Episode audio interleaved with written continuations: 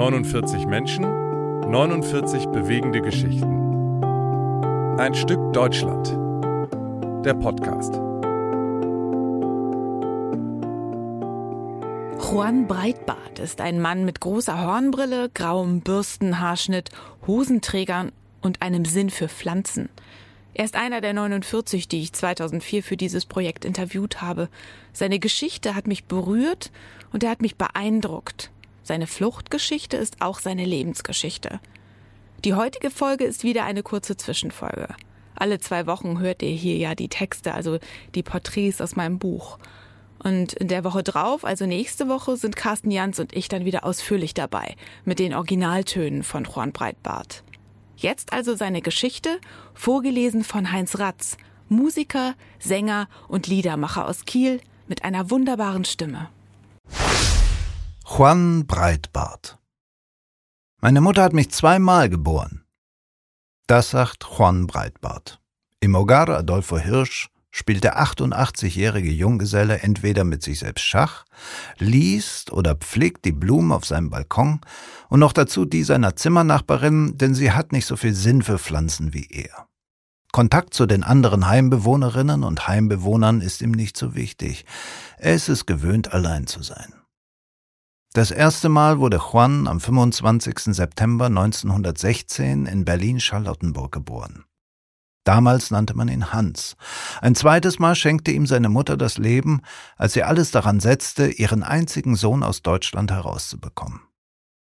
Das zweite Leben des Juan Breitbart begann am 13. September 1938, wenige Tage vor seinem 22. Geburtstag, als er Berlin mit einem Kurszug des Orient Express Richtung Sofia, Bulgarien verlässt. Was es für eine Mutter bedeutet, den einzigen Sohn wegzuschicken, ohne zu wissen, wann sie ihn wieder sieht, das ist schon allerhand. Wie er sich dabei gefühlt hat, lässt sich nur erahnen. Über seine Gefühle redet er nicht. Aber er erzählt, dass er alles zurückließ, was ihm vertraut war, seine Eltern und seine Heimatstadt. Doch ich lebte, und das war das Wichtigste. So empfindet er auch heute noch. Und dass er es rechtzeitig aus Deutschland herausgeschafft hat, hat er ausschließlich seiner Mutter zu verdanken. Der Vater hat im Ersten Weltkrieg für Deutschland gekämpft und ist für seine Tapferkeit ausgezeichnet worden. Er wollte nie über Auswanderung sprechen, weil er dachte, keiner würde ihm was tun, aber meine Mutter war klüger. Sie organisiert die Flucht ihres Sohnes über Bulgarien, Italien, zunächst nach Paris. Wohlhabende Pariser Freunde kommen für die Kosten auf und besorgen ihm später ein Besuchsvisum für Uruguay. 1939 verlässt er Europa. Mit dem Schiff fährt er von Genua nach Montevideo allein. Allein bleibt er auch die folgenden Jahre, denn er kann seine Eltern nicht zu sich holen. Sie schafften dennoch die Flucht, allerdings nach Shanghai. Im Laufe der Zeit kann sich der gelernte Kaufmann Breitbart gut in Montevideo einleben und nennt sich fortan Juan. Er lernt schnell Spanisch und arbeitet sich von Job zu Job. Die Bezahlungen werden von Mal zu Mal ein bisschen besser und er mag sein neues Zuhause. Hier habe ich die Freiheit kennengelernt, die es in Deutschland nicht mehr gab. Eines Tages ging ich ins Theater in eine Sonnabend-Nachmittag-Vorstellung. Man wusste, dass auch der Präsident mit seiner Familie dort ist. Er hat in einer Loge gesessen. Und nach der Vorstellung kam er die Treppe herunter und die Menschen haben vor ihm den Hut gezogen. Und dann hat auch er den Hut gezogen. Das war für mich etwas Unvorstellbares. So viel Demokratie. Während Juan Breitbart sich langsam ein Leben aufbaut, stirbt sein Vater im Flüchtlingslager in Shanghai an einer Seuche.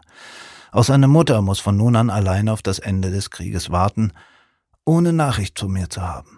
Erst nachdem der Krieg aus war, bekam ich durch das Rote Kreuz Verbindung zu ihr. Natürlich war die Freude groß. 1941 war Juan Breitbart nach Argentinien gegangen. Auf ganz normale und reguläre Weise, wie er sagt. Aber erst 1946 kann er seine Mutter anfordern, wie es heißt. Er kann ja eine Jamada, eine Einladung nach Argentinien schicken. Aber leider kam dann etwas dazwischen, als er auf dem Weg von Shanghai nach Argentinien in San Francisco war, denn dort war der nächste argentinische Konsul. Ich bekam ein Schreiben von der Einwanderungsbehörde, dass die Jamada meiner Mutter widerrufen sei.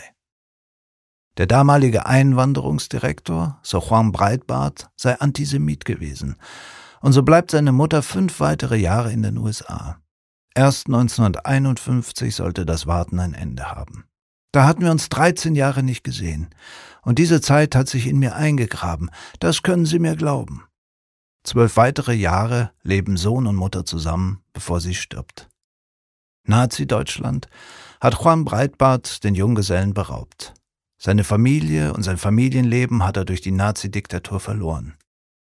Vielleicht hätte ich ansonsten geheiratet und hätte heute eine eigene Familie.